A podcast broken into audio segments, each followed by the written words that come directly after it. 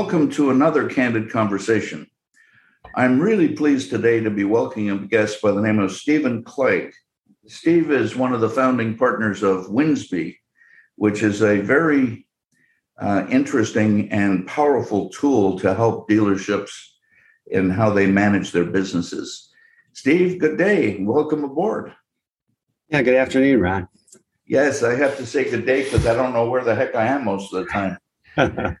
Maybe you could give us a little bit of your background and, and particularly focusing on your um, academic papers and presentations relative to economics, interest rates, etc.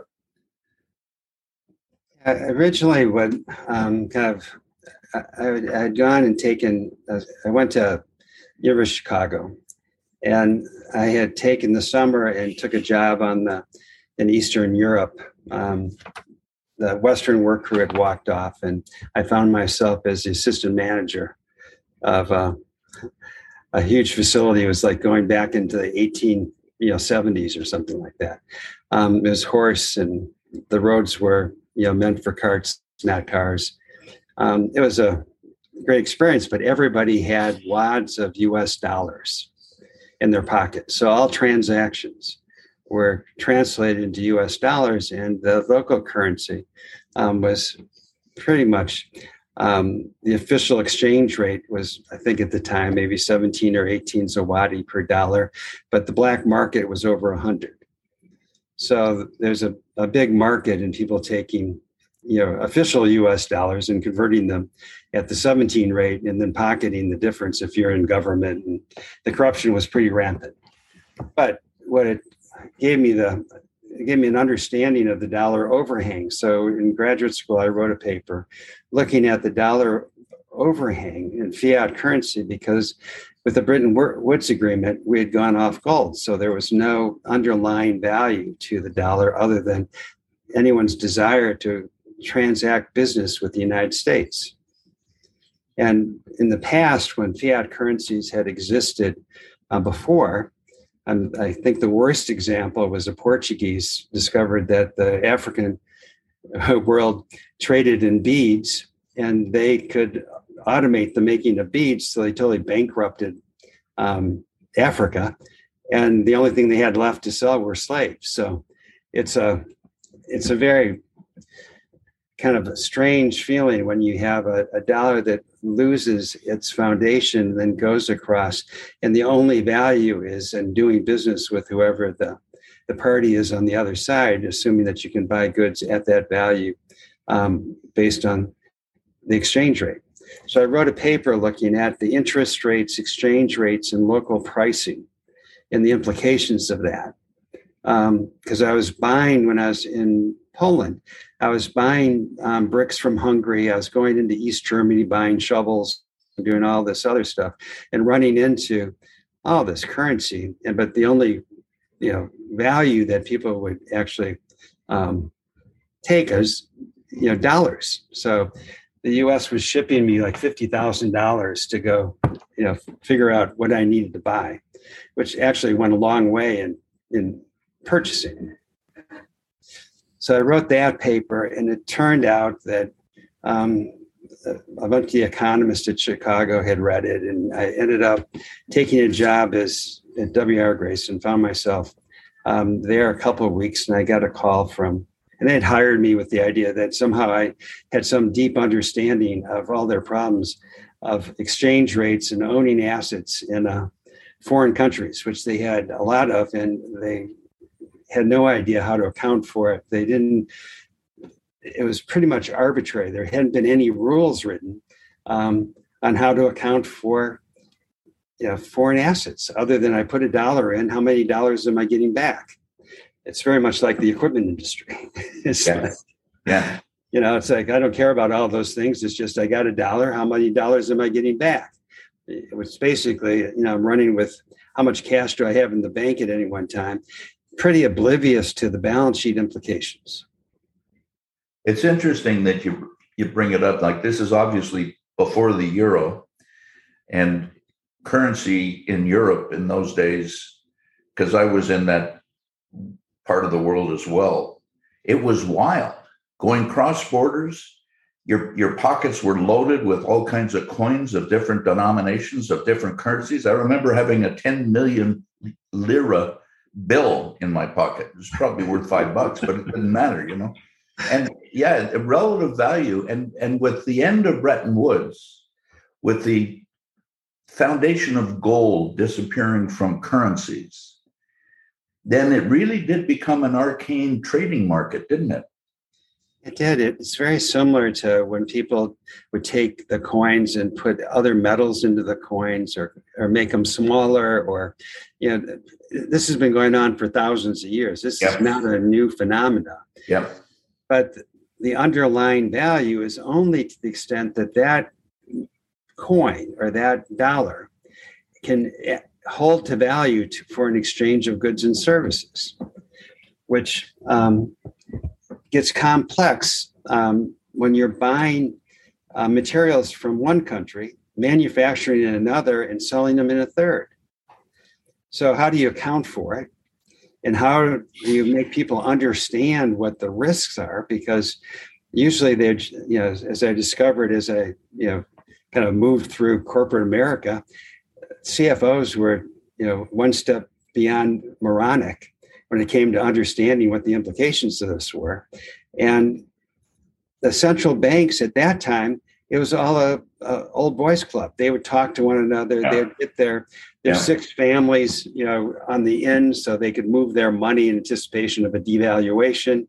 It was totally corrupt. And then with that, the investment banks were and banks were party to it. So they were all managing this at the expense of the people that are trying to transact business and um, you know anybody else that was being paid in wages that varied from you know just as we're facing now with this extremely inflationary environment you got truckers that'll go out of business as a result of not understanding the implications of printing money which has no underlying value and then the, having prices that the individual has to pay with contracts that have to be met at the old, you know, at, at the old value, whether it's exchange rate value or in the currency value, it's price, interest rates, exchange rates. And most people um, don't have a grasp of that because they live within a 20 mile sphere of wherever they do business. And it's, it's the, the finance, and I think that's a, a compliment, but the people that are in the dealership level that are doing accounting, the accountants, they're they're basically bookkeepers making sure that things are reported properly. They're they're they haven't turned that into um, either a money making enterprise or communicated well within the dealership as to what it is that makes the dealership run.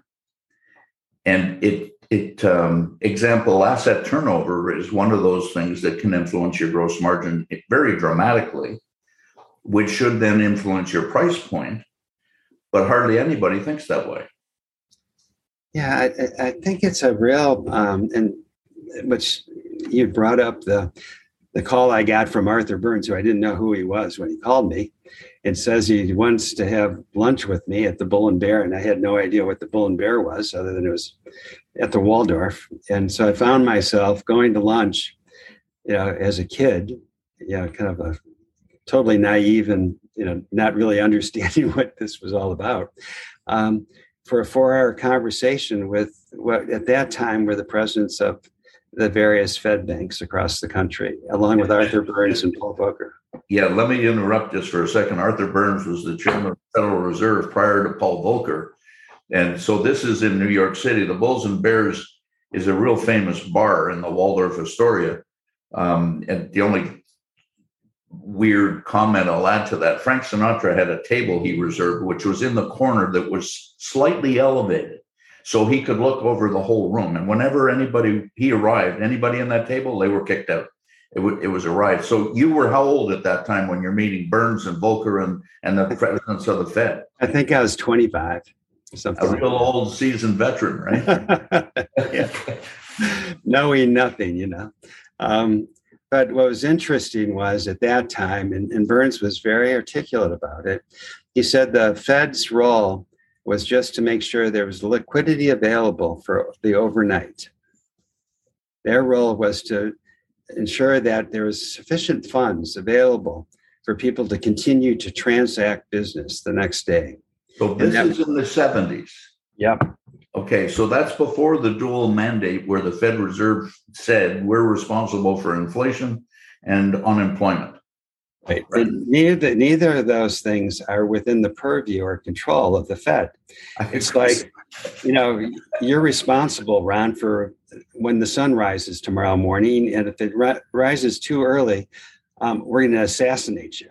so, Yeah, yeah, I agree. I agree. And and now we're getting our, our current Fed chairman is getting all kinds of flack because inflation's running away. and and you go, okay, does the Fed control the printing press? Unfortunately, the Fed has been buying the U.S. debt. I think the the balance sheet, which used to be a, a couple hundred billion, and people thought that was a lot to have on the balance sheet. I think it peaked out at nine trillion. Yeah. So they bought, they've been buying the US deficit at an ever increasing rate. And we are might as well be Brazil or Germany prior to the, the Great Depression. I mean, we are a joke. It's, it's Financially. really, yeah, it's really interesting that, you know, I, I don't want to sound too smart about anything, but everybody talks about China owning America's debt. Americans own America's debt. Um, Japan is the largest owner of US bonds. China's second largest, but they're around a trillion dollars. And our balance sheet, like you say, is around nine trillion. We carry most of it. We carry most of it. The, the outstanding debt is some crazy number up in the 20 to 30 trillion. And the obligations that we've got go way, way beyond that. So Yes.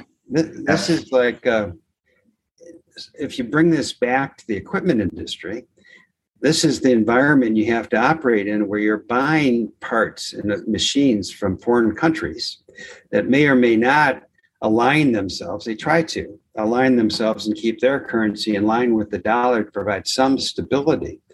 But if that stability um, becomes untenable, which it appears to definitely be fraying um, at this point, um, you'll have a disconnect and the supply lines will shut down, you know, both at the local level, just as the truckers who have got fixed rate contracts are they've gone from hundred dollars a day for gas, you know, for diesel to twelve hundred dollars a day. Um, Yeah, it's just like untenable. The, the Japanese yen, I think it was yesterday, uh, is as close to a record low as it's ever been. So if you're buying product from Japan, and a lot of American suppliers buy from Japan, um, you you've got an inordinate advantage. But that takes us back into pricing, price points. That this currency variation and and many variables it's really hard to understand from an equipment dealer perspective if i'm buying in us dollars i really don't want to pay any attention to that but my competitors if they're in europe or in asia who are buying in different currencies they're in a world of hurt They are. Um, and also, if you're manufacturing here and, and our manufacturers are currency are, are collapsing, then you're able to bring in, you destroy the pricing points within countries. So the Yep. used value of equipment, you'll have an inversion. So everybody that's you know holding on to any equipment becomes, you know, you're looking at in the past, retail is notorious for this it goes to 10 cents on the dollar. you know, it's just like that's why you have dollar stores. You know, people get disconnected. Exactly it's exactly what target's going through right now Yeah.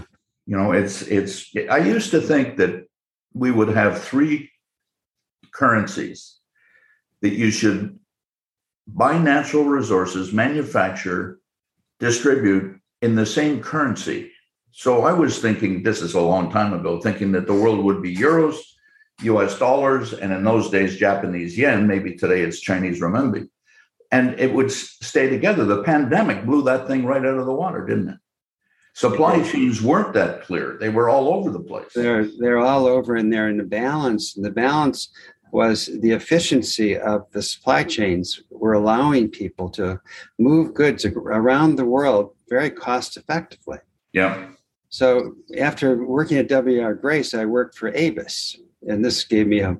So I found myself at again a young age, um, funding and managing the fleets around the world. So we were buying cars in Germany and Italy, shipping them to Africa and wherever else in the world. We're getting paid in the local currency. We're putting assets once you went through the barrier of moving a, a, a car into a country, you've paid enormous tariffs, so you're not taking it out of that country. So the value of the car was only a value that you could potentially recapture on a resale in that local currency. And so you had this problem of the cars didn't last that long, especially back then, you know, putting them into the rental fleet. Um, people were extremely abusive of things that they didn't own. Yep. And so you had to turn the cars, you know, every six months, 12 months on the, the outside. And so with that, you run into where you're sourcing from, where you're borrowing from to fund the fleet, how you're booking the facility and the cars that you have in country, and how are you collecting the money? Um, you know, who's showing up, and are you able to convert that money into U.S. dollars and bring it back to buy another car? Which um, was and a, that, that that example is a perfect um, place to be looking at accountants or accounting or finance within a dealership. It's so damn complicated. We don't have that kind of person working at a dealership, and very few manufacturers have those kinds of folks working. Well, they they tend to be very narrow. It's really most people operate with a narrow purview of their their money. So the next paper I wrote, which was you know looking at the implications of how was it accounted for, and the accounting, you know, board, the FASB came out with FASB 8, which was this is how you're going to account for your foreign assets. And it was clear that they had no idea what the hell they're talking about. um, so, FASB is, is Financial Accounting Standards Board? Yes. So they came out with this. And but the application tended to be myopic because it was US driven, not um, somebody looking in from the outside right. and vice versa. So a lot of this was um, the reality was it doesn't matter how it was accounted for. What really mattered, and as I as I told people, what matters is cash, because you can show a lot of money on your bottom line and you go bankrupt. Yep. Um, That's so, a hard concept for a lot of people to understand. It is. So look at all the money I'm making. it's yeah. all paper because yeah. if you have to fund it with a working capital line because you took the wrong side of a transaction contract, you'll go bankrupt. Your credit lines will dry up. Yep. And that's what we're beginning to face today is you've got credit lines that are supporting supply chains that are being extended and the working capital has been shrunk to the point that it's not likely the banks are going to be in a position to step up to resupply a lengthy um, supply chain. So you're going to see a lot of dislocation coming forward. Yeah, and in, in, in fact, I think we're we've seen it in the last three to five years, maybe a little longer. But your experience in in Avis, the rental business, the arrival of the rental business in our industry, in the capital goods industry, is is really thrown a lot of the old rules for whatever value they were out the window. And now with the price of equipment, it's it requires a dealership that is very large. So we're seeing all this consolidation. We have the dealers that are over a billion dollars, many of them. And we have contractors now that are so large that they don't have assets on a balance sheet anymore. They're using the dealer balance sheet. And now the dealers aren't big enough to support the customers, and the manufacturers and the dealers are, are together financing the contractors. It's really perverse. It's perverse. It's it's what's happening is it you've got a capital intensive industry by going into rental that the balance sheets throughout the whole system from manufacturer down to the dealer don't support that capital burden. So, and when you go into rental, because of what we're talking about, and this goes back to this to the 70s, one of the questions, the first questions I got when I went to Avis was, we're making more money than we've ever made, but we keep on our debt level keeps on growing. Yep. Yep. So the reason for that is that they're making imaginary money by selling um, a car for more than they paid for it, a year, you know, six months, a year ago. But when they have to buy the next car, you know, they bought it for a thousand, they sold it for twelve hundred, but the next car costs sixteen hundred dollars. You know, or so that differential had moved Avis's debt to equity ratio from one to one up to it started to push four to one. Imagine that. That's not sustainable. No. You remember the associates that used to be doing financing for automobiles, et cetera. At one point, the average debt to equity on the dealerships, the construction equipment dealerships that they were financing, the average was 7.5 to 1. And, and you look at something like that and you say, wait a second, that's that's like I make ten thousand dollars a year and I spend seventy five thousand dollars. I mean, what's going on here? Well, that was an explanation I gave to a group of Japanese on that subject. I said that the, the dealers are like drug, you know, drug guys because they drive around, you know, fly planes, they drive around fancy cars because they don't know when they're going to go to jail because the capital, the capital requirements, they're bankrupt it's just you might as well enjoy it before you know you're yeah. it collapses. Yeah. And they yeah. looked at me like, "What are you talking about?" And I said, "That's it, this is not sustainable."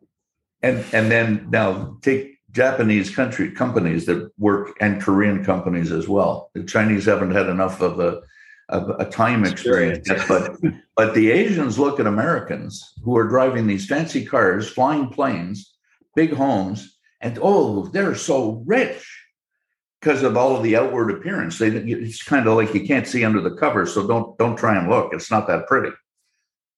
Yeah, it's the it's not pretty, and that's what's going on around the world. Is that people are losing touch with the underlying foundation of the financial system, and unfortunately, we've got um, administration after administration. It doesn't matter if it's Democrat or Republican. You've got people that have come up a lot of them don't have the education to be in the roles that they're doing and their role is to kind of like the hunter goes out and begs the gang the game and brings it back to the edge of the village you know it's like i'm only valuable if i can bring contracts yeah. You know, where i'm at which means spend more money and the way to get more money is set up regulations where you can you know clip and put your cup into the river so let's let's go down another branch for a second. All of this is being supported by customer activity. So we end up having a certain level of revenue, certain level of sales in parts and labor and machines and rentals, all of that. And it's predicated on a continuation of that stream. Yet that stream is extremely sensitive and vulnerable to separations customer retention. And I don't know that this industry really pays any attention to customer retention.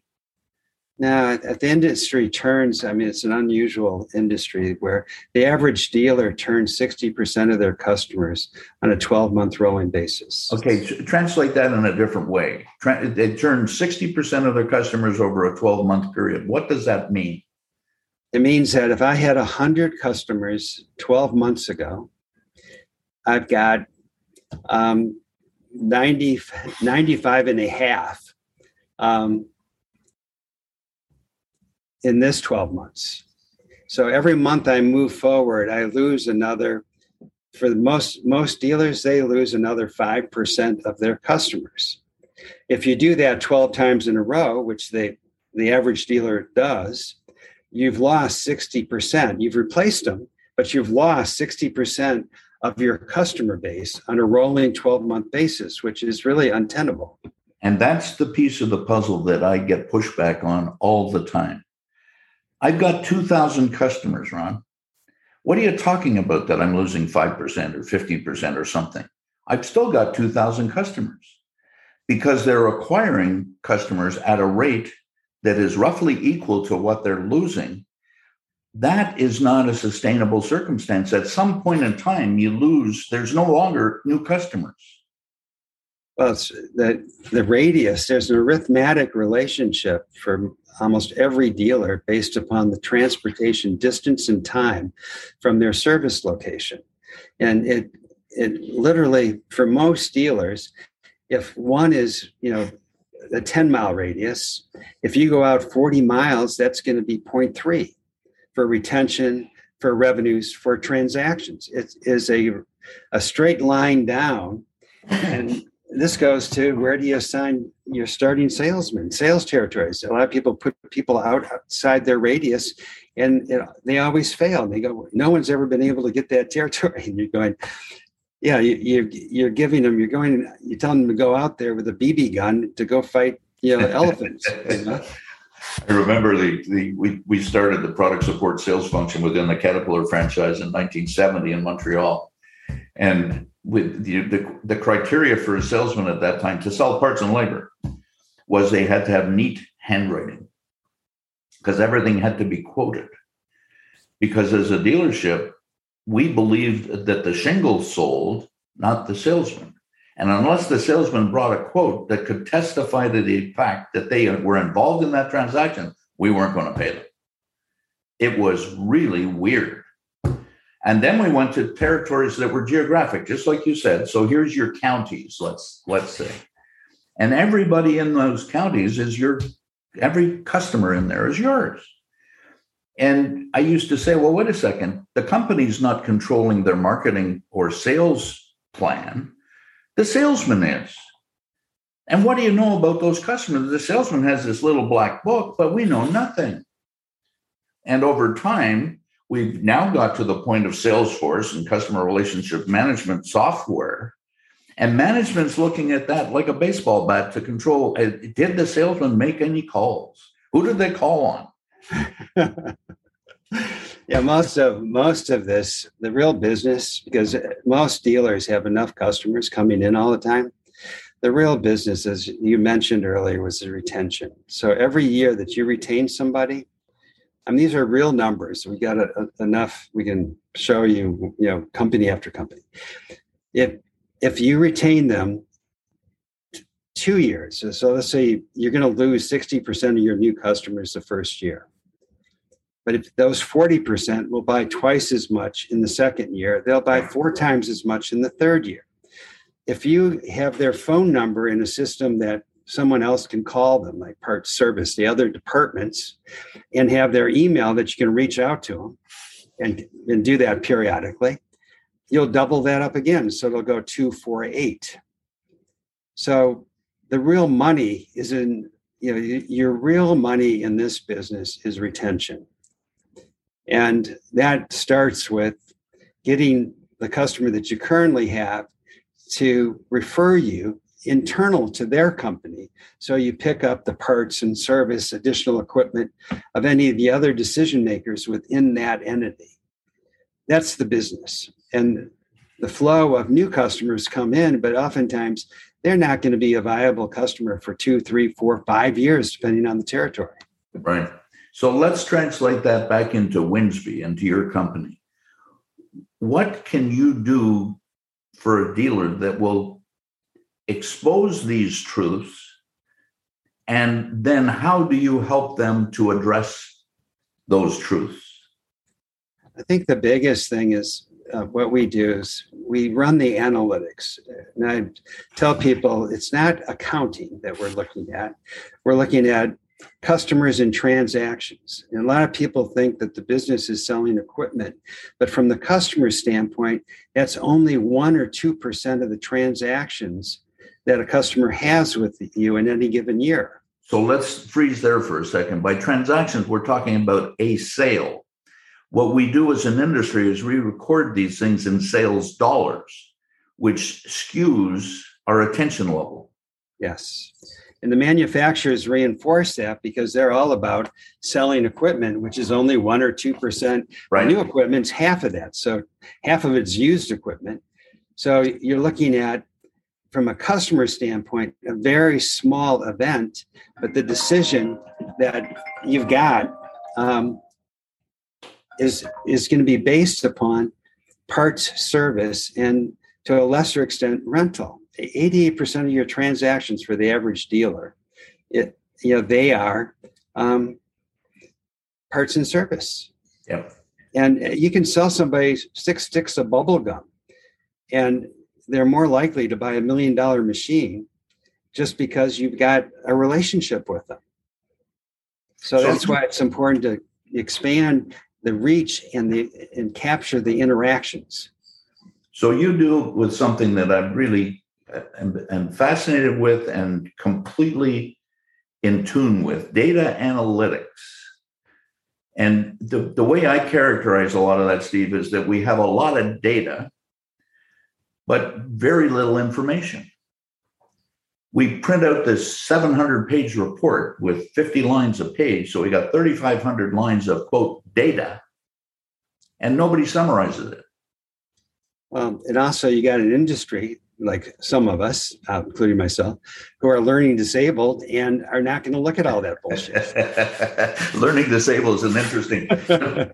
I'm, I'm just doing a paper on on lifelong learning and, and how education is changing, and it's it's both disgusting and fascinating what what I'm finding, and and it's nothing surprising, but the data analytics that you uncover for a dealership relative to that retention subject, that's got to get people's attention. It, it does for the people that pay attention to it. They a one percent improvement. So if you can take your ninety-five percent retention rate and move it to ninety-six percent, that generally translates into a twelve percent growth rate. So most people have already, you know, a customer base that with a, just a little bit of effort can move to 96%, which will translate that into a, a guaranteed growth rate going forward, just because of the flow of customers that have been coming, assuming they can handle it. So you have the facts, you have the evidence, you're presenting the truth, you have examples where this happens. What in the heck is holding us back? You've got people, the industry is a reactionary industry. You know, it's, it's like everyone's faced now. I can't get machines, so I'm spending double, triple the time hand holding customers who are waiting for a machine or waiting for a part. Um, so they, it's a day of reacting, reacting, reacting. So the goal here is what can you do to improve the likelihood that you're going to retain those customers? And I tell people the first thing you got to do is when a customer calls you is say yes. Answer the phone and say yes. What do you want? They're going to ask you, um, do you have it? And the next thing is when. And you can say, oh, I've got it. Um, and then they're going to say when. Oh, it's going to be a year from now. And then maybe they'll ask, rarely ask how much it's going to cost. Well, that's going to be a million dollars. Well, they can say no to that, but you're not second guessing. Just say yes. And it turns out if you do say yes, for most dealers, 92% of the time you can meet their needs when it comes to parts within 48 hours. Yeah, yeah. There's no question about that. The the the statement of saying yes, and it's a beautiful way of looking at it, is and and going back to your original premise that um, we've got all these complications. We're not looking at the right problem. The Right. problem is is defection, is customers going away. Right. The number one reason is mismanaging their expectations. We track this for a lot of people. If I don't keep them informed, they have to call me. They're going to give me a negative comment, and I'm going to lose a third of those customers in the next 12 months. See, that's Just that's that the other simple. Yeah that's the other part like so so you have again data analytics you give them the overview you give them the macro statements and then on a monthly basis you give them back factual evidence of what has been happening true Yes, and we also give them a forecast, which has um, gotten to the point for this industry over a 95, 96% accuracy for the next 12 months. But we're also identifying which customers at risk and who they should call first. right And then, uh, then once they've done that, if they're able to, a lot of dealers aren't even in position to engage the customers they do have. But if you're going to choose customers to come in, why not choose the industries and the distance and the people that are going to turn into what quote unquote stable accounts, which generate 10 times the revenue of their average customer. Those are easily identified, and it ends up who are you capable of selling, and are they going to buy frequently enough that you're going to retain them? Yeah, and the other part of that is that the, the customer, everybody talks about market share and share a wallet and all the rest of this nonsense. I'm only interested in the profit that I can generate out of that transaction. And you know, I'm I'm I'm a maniac on reading. It's part of what I have to do in my work. So one of the books recently is called "Indistractable" by a Harvard professor uh, in human behavior, and it's fascinating. And one of the illustrations he uses, I love Greek myths and mythology, and he uses the the story about Tantalus, which is the man whose name gave us the word tantalize. So he died and went to hell. And he lived in an era area where there was all manner of fruit. And whenever he was hungry, he could reach up and get the fruit, except the fruit kept going further and further away from him. He lived in a wonderful verdant valley that had crystal clear, pure water. If ever he was thirsty, he could just kneel down on the bank of the river and take a drink, except that the water kept going further and further away from him. The problem is not that he had access and couldn't get the food or couldn't get the water. The problem was he was dead. He didn't need water or food. So what the hell? And we've got the same problem. Retention's our problem, and we're worried about I can't find a part. Right. It's it's and also the idea that there you will be able to sell a, a customer on a machine that you haven't done business with, but if you look at the time it takes to bring them on where they're buying parts from you and doing all this other stuff it's a tedious process. So the uh, manufacturers love it. You know that's how they're giving you market share. That's why the disconnect between the oems and the dealer the customer the decision to buy a machine used to be maybe 20% the OEM and price was 20%. Today, the manufacturer is down below 5% in the US.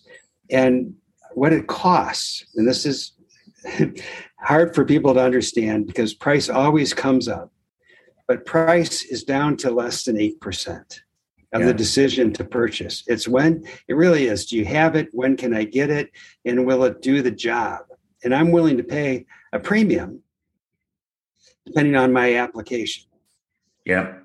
You know, we got, we have a several people that contribute blogs and podcasts, one of whom is Metz Kramer, and he's been talking about the digital dealership and how we need to be uh, converting our businesses into it. And, and so you translate all of that into these little pieces that, that and important pieces like what you're bringing up. And an OEM sells a machine to a dealer. That's good. The OEM makes money on a dealer that they assemble they didn't manufacture the piece parts, though. They assemble this darn thing. The dealer gets the machine, turns around and sells the machine. And then I get back statistics from most of the manufacturers that are 95% market share and, and in that range. So it's the vast majority of machines being sold in this country. 40% of those machines don't buy anything in the way of parts except for warranty in the first 12 months. That's impossible. They need filters. They need fluids. They need all manner of different things. And 40% buy nothing. They buy nothing. And actually, it's higher than that. When you look at the number of customers a dealer has, if, if a guy has two or three machines, he is buying at a minimum 12 times a year product and services that a dealer can, provides. They're not, but they're going to Napa, they're going to alternatives because the dealer isn't fulfilling that demand, either because they don't have a good, better, best on filters, or they're trying to sell an OEM price that's been doubled up on margin every time it moves. So whoever manufactured it in China, whoever handled it, you know, coming across the border, the OEM puts their margin on, the dealer puts their margin on, and pretty soon the black market, you know, the gray market, um, it looks like you're you're ripping me off because my, the OEM price that I um, have to pay is double or triple what I could buy on the same exact part um, that's being made by the same exact manufacturer over in China who's shipping in gray parts. And if we look at this going backwards, in the 70s, the 80s, the 90s, the barrier of entry into our markets, into our customers was information. Yeah. We had the information, nobody else did. And what I'm calling the golden age of information with Google, you want a question answered? Ask Google.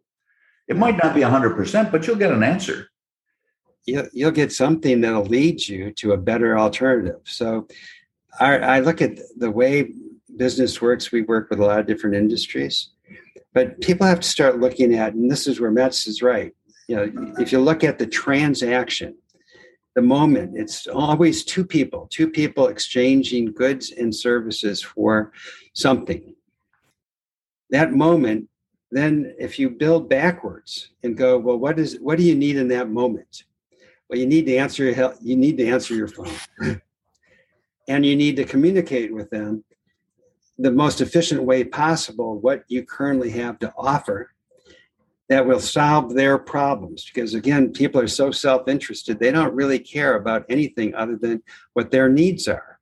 So you build your organization from that moment and look at where do you come in contact and how do you optimize that? And that's why i mean the technology today people get lost with the crypto um, world. But what's really underlying that is the exchange of knowledge instantaneously without going to a central processor. You're going to decentralize the world and allow someone at that moment, whether it's a, a, universal price other than handling and transportation for raw materials, for parts, for whatever, you can, or the value of an individual's labor, whether they're in India or the United States, they can demand what the world rate is for their services and knowledge. That technology is collapsing this world that's controlled by a handful of different institutions in every industry. And I always tell people it's it's like the farmers down in in Texas when they tried to set up a co-op. I think I've told Ron this story before, and they called out the National Guard and killed about 125 of them. The idea that they were going to go negotiate with the banks, the grain elevators, and the railroad. I was so, you know, you know, these guys, this is so un-American because it's you're reaching into my pocket. Well, and that's also one of the things that tweaked my interest in in your education, your background, and your thinking was the fact that here comes crypto, and everybody's scared to death because there's no underlying value. There's no underlying value on behind our currencies today either. It's it's you know one of the biggest cons perpetrated on mankind other than that women control the world or men control the world. Women have got that con. But you you, you take that further and as you say it doesn't need a central processor anymore. I don't need a, a business to be the hub of my communication or as stephanie smith at, at uh, newman tractor made a comment that i find is lovely our salesmen are no longer walking brochures that's what they did in the old days. So here comes Alex Kraft with his business, Heave, where a customer puts up on the internet the requirement for a machine. And salesmen and dealerships get texts to indicate that that's happening. Then it's up to them. And as Alex says, do you want to help this customer? And give them a quote. And nobody's anywhere. I mean, it's a salesman and a customer interacting in the cloud and nobody knows it's happening. Right. It's fascinating how this is transact this transaction world is changing. Well, they're building the tokens, the cryptocurrency. People ignore the the the, the bullshit about the currencies. Yep. What's happening is they're creating tokens with all your information, your credit cards, whatever you want, and all you got to do is touch it, and you you make the transaction. You haven't exchanged any data other than the immediate transfer of whatever the value is that you're offering to pay for whatever the service or product that you purchased. Yep. That that's happening today. And the, the reason why you're seeing all these crazy things that are going on is it's happening at a very rapid rate behind the scenes. You've got central banks that are moving to you know to crypto in anticipation of all this infrastructure that has existed in clipping coupons off of everybody's transaction will disappear and you'll have a world market that will optimize the utilization of our assets and you see it with uber you see it with airbnb this taking an asset, getting 100% utilization out of it, um, rather than having you know thousands of cars sitting in garages all day or taking up parking spaces within the city, um, adding to the congestion and problems.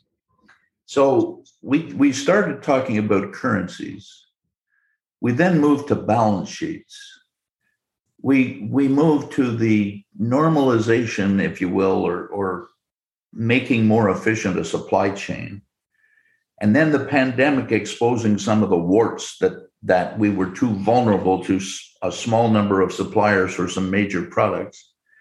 Then we've had a blow up of the oil and gas business. I think that's been created by the US government. And that's translated itself out to the world, which has driven inflation to the highest level wholesale wise that was reported this morning that we've had in almost ever. And the dealer is sitting in the middle of this, trying to make a living, trying to satisfy customers. And they're not looking at the right problem. You say yes is a perfect answer. Whatever the hell the customer asks, say yes. I'll get it. I'll look after it. Don't worry about it. In other words, I want the customer to understand that they can transfer their problems to me and I will look after it. And then you can measure my retention as Winsby. You can give me my forecast. You can tell me which customers I should be paying attention to and why. And then it's up to me to execute. Right. It's and it's very simple. It sounds very like, clear. Yeah, exactly. Very it clear. It's it's just get, you know, put put a some of the components are put in a customer satisfaction program because it'll tell you what their expectations are and whether you're not meeting them. It's simple as that. When we looked at three years of dealers that were on program versus dealers that weren't, the dealers that were on a customer satisfaction program grew 44% more just by adjusting and improving and paying attention. It, it, it it's it seems like it moves like molasses, but you'll be surprised how quickly. Oh, I agree. I agree. These things affect. So, so let's turn this into a little bit of a commercial, if you will, for Winsby. How long does it take? Say, say I signed up and I'm a dealer and I signed up with you. How long does it take for you, and what do you need from me in order to be able to give me the results of your data analytics? Um, normally we need three years of invoices. We it's just a, a download transactions. We're not looking for accounting statements or anything like that. We're just looking for three years of interactions or more, usually three years in year to date. And the AI can then grab that data, determine what your radius is, and also we use that to determine which industries and markets you're best able to serve. So, so freeze frame for a second. AI being artificial intelligence. You have the computer algorithms go out and give you back. Yes. And you designed those algorithms. You made the determination of what that algorithm should should do. Yeah, it's a self learning too. So it learns out of. So every branch actually is different. Um, oh, and so you don't just do it for the dealership; you do it for at the store level store level and department because every branch has a different cast of characters from competitors to customers. Right, right. And also distance. If you have a, a major highway going by your branch, you can go out 60 to 100 miles. So I, I give you three years by month, I'm assuming, of transactions. Yes. For parts sales, for work orders, for rentals, for equipment sales, new and used, correct? Yep. How long does it take you to do the analysis and come back to me with a report of what my business looks like? Usually within a week or two. Okay. And and then we either do Zoom or face to face a discussion. We we go through the reports and then you can decide if you want to continue doing the analytics and also you can take the information and focus on a handful of things that you should really focus on. Okay, so let's say I'm a $50 million business. I'm a $100 million business. I'm a $250 million business, and I'm a $500 million business. Those four levels. You have variable pricing or is it a fixed rate? It's really just based upon um, transaction cost. It's it's well, not even that, Ron. It's it's by location. So it it ends up being we charge people $350. And for every additional branch beyond one, we charge them an additional 50. So if I've got 10 branches, that means I've got nine times 50, 450 plus 350. That means I'm going to pay you $800 to give me Yes. back a report that tells me what I could and should do. Yes. Okay, so that's step one. What's step two? Step two is putting, you know, what what needs to get done. A lot of times people don't have, uh, you know, emails. You can't even reach the customer. So it's getting their master list in shape. So, so there's no point in talking about all the other stuff until you have a, a decent list. So let me call that a customer profile. Is that a fair comment? Yes. and it's it's everything and anything to do with that customer their billing address their shipping locations the machine ownership the key people the likes and dislikes the needs the wants the demographics the cycle all of that right Yep. okay so on a scale of 1 to 10 our industry 10 being wonderful 1 being terrible our industry how do they do with customer profiles Um, most dealers that we start with are lucky to have 15% of that information in any form within any system they've got. And even if they have a CRM, we maintain other people, we maintain CRMs because they never get updated and they're Right. out of date. And with the change of personnel that's going Okay, on, so wait a second, freeze frame there a second. So I've got it in my dealership, I've got a standalone CRM. I have followed your instructions and I've created a profile. Now I've got a problem because I have to synchronize the profile and the CRM, correct? yes, And you will do that for me. yes. Okay, and how much does that cost me?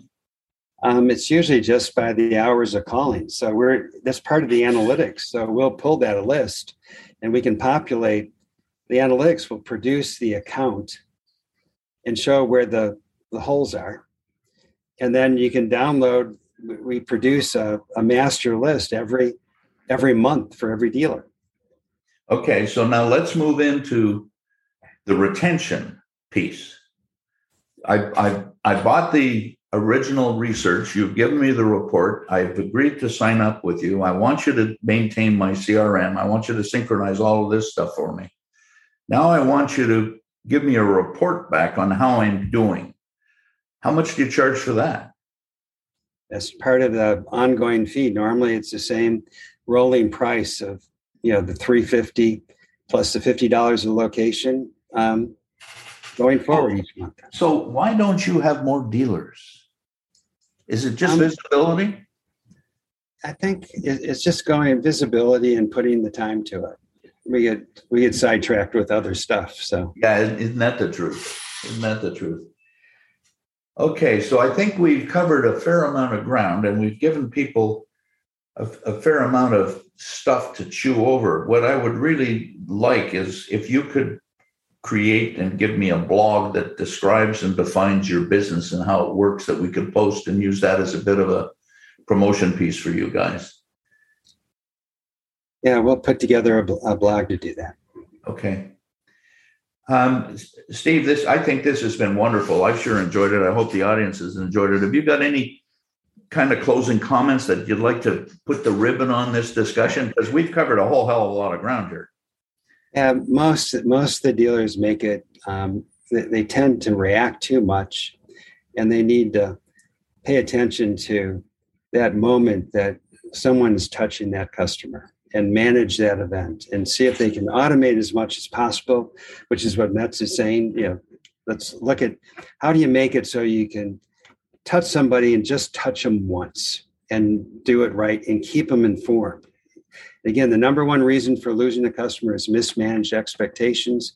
And number two is your personnel or their personnel changes. Steve, that's that's wonderful, and and thank you so much. And I'd, I'd like to wrap it this time. I want to have more of these, as you can imagine. So, to the audience who's listening, I hope you've enjoyed this conversation. I hope you got out of it as much as I did. Thank you for listening to our podcast. We appreciate your support. Should you have any thoughts or comments, please don't hesitate to contact us at www.learningwithoutscars.com. The time is now. Mahalo.